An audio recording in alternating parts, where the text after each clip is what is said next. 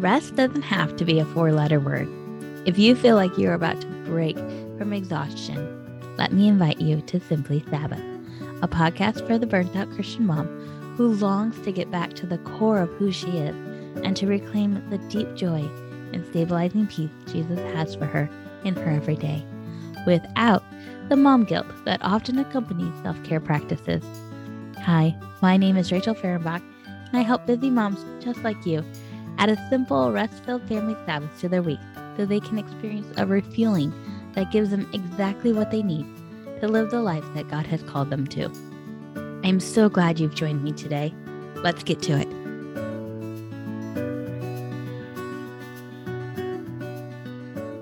When I began practicing Sabbath a few years ago, I struggled to find resources that spoke to me, a busy Christian mom trying to implement a rhythm of rest into her family's schedule. There were a handful of books, but they spoke more to the theological side of things and really didn't get into the how to, especially from the mom's perspective. I spent quite a bit of time looking into things, researching Sabbath traditions, reading through scripture, and praying through what it could look like in our home. Eventually, I piecemealed something together that we could start, albeit imperfectly, practicing week after week. But other than my husband, I didn't really have anyone to talk about this choice to section off a full day out of our week just to rest. I didn't know anyone else in my social circles, either in person or online, who was also practicing Sabbath. At times, it felt very lonely to be doing this thing that was so different from what everyone else was doing. And if I'm being completely honest, it still can feel lonely at times which is why I'm so excited to be recording this, the very first episode of the Simply Sabbath podcast. I should probably let you know that I have been dragging my feet on starting this podcast. I am a writer first and a speaker second. I default to writing. It's how I process the world. It it's my comfort zone. And so I figured I'd do blog posts and Instagram posts. But the more I started talking to you and the more I started praying about my next steps in serving this community of moms who have an interest in starting a Sabbath practice in their family's schedule, I realized that you needed both the how to, because let's be honest, we don't have a whole lot of examples of what it means to be a Christian mom in the West practicing Sabbath. It's just, we don't. Our culture doesn't support it, our culture at large, and our church cultures.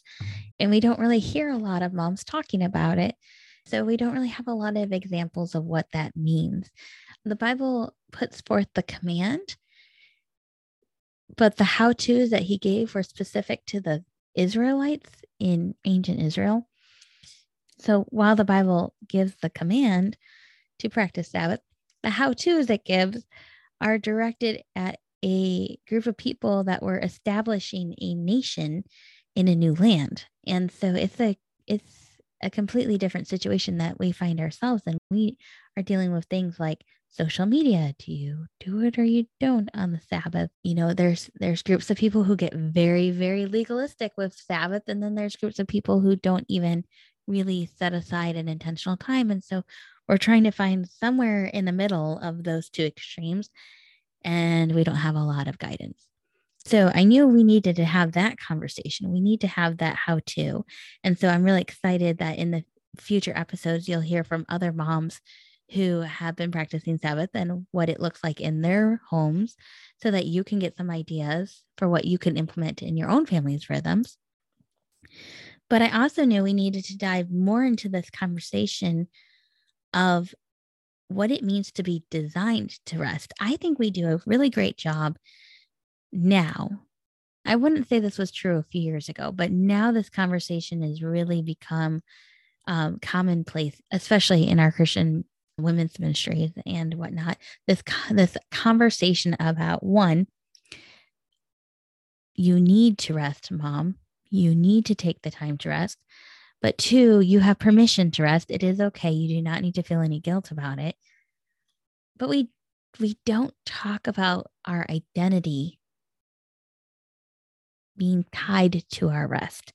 And so that's the conversation that I'm really the most excited to have with you in future podcast episodes really this idea of what does it mean to be designed in the image of God? What does it mean to reflect Him in both working and in rest? I think we oftentimes think of rest as an Exodus command. We talk about it in terms of the Exodus and Ten Commandments and Israel and all those things. But we forget that it was actually there at the very beginning, that in the scriptures, here, I'll just read it for you Genesis chapter 1, verse 20. Let me pull it up here real quick. I'm going to read from the message version because I like the way that it, it it says it. But it comes across the same way in any other translation you read. But um, whew, see, I almost did it right there. No, it is Genesis chapter 1, verse 26 through 28. God spoke, Let us make human beings in our image, make them reflecting our nature, so they can be responsible for the fish in the sea, the birds in the air, the cattle, and yes, earth itself, and every animal that moves on the face of the earth. God created human beings.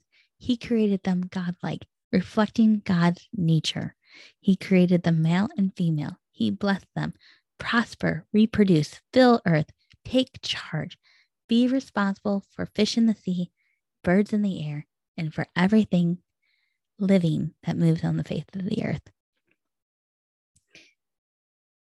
When I look at this passage, I think, wow, I have such a responsibility that the things that I do, the things that I cultivate, the things that I create, the things that I tend to, I have a responsibility to reflect God's image in doing that. And that actually the very act of work itself is a reflection of God's nature. But when we go further into chapter two, we see that God also rests. And so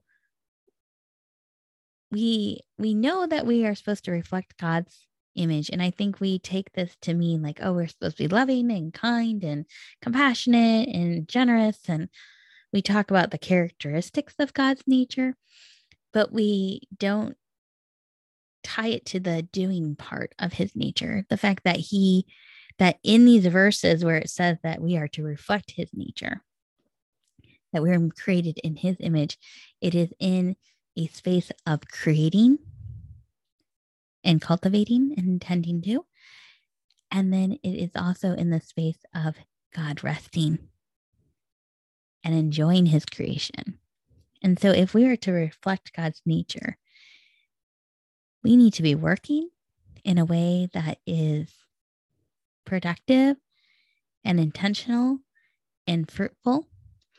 And then we need to be resting in a way that is communal and full of enjoyment. And so that's the conversation that I hope that we have with this podcast, alongside of the how to's and alongside of the reminder to welcome this rhythm of work and rest in our lives. And so I hope as you and I begin to have this conversation about what it means to really fully embrace this identity of an image bearer in both work and in rest. To embrace this idea that we work with Jesus and we rest with him in a way that reflects his goodness and his glory, that reflects his character, that reflects his nature to the world so that they might know him Mama, your rest points people to Jesus just as much as your work does. And I hope you can embrace that.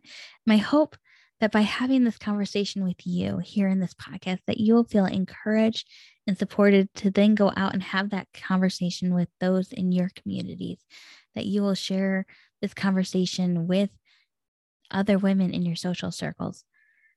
And then those women will share it with others in their social circles, and we will have a ripple effect in such a way that we will create a movement of moms who are saying no to hustle culture, saying no to hurry, saying no to busyness, and saying yes to resting with Jesus, saying yes to working alongside of Him for six days and resting with Him for one, and saying yes to being an example to the next generation of women who are coming up behind us so that they won't burn themselves out doing and that they will know how to rest too. Before we go, let me leave you with a question. What would it mean for your life for you to intentionally carve out time to rest and in doing so reflect the image of your creator? Well, there you have it. The very first episode of the Simply Sabbath podcast. I hope you guys will meet me back here on Wednesday as we get to talk to my friend Amanda. She is going to talk about her Sabbath practice and how she came to it. And I think she has some really wise things to say. So I can't wait for you to hear her share her story. See you next time. Hey, I just want to say thank you for joining me for today's conversation. I know many things demand your attention, and I don't take lightly the privilege it is to share your time. I want to make things as easy and simple for you, so I've linked to all the resources mentioned in the episode in the show notes. And you can always find the links and more helpful information on my website, www.rachelfahrenbach.com. As we say our goodbye, let me remind you that what we're talking about in this podcast is not just another thing to add to your to do list.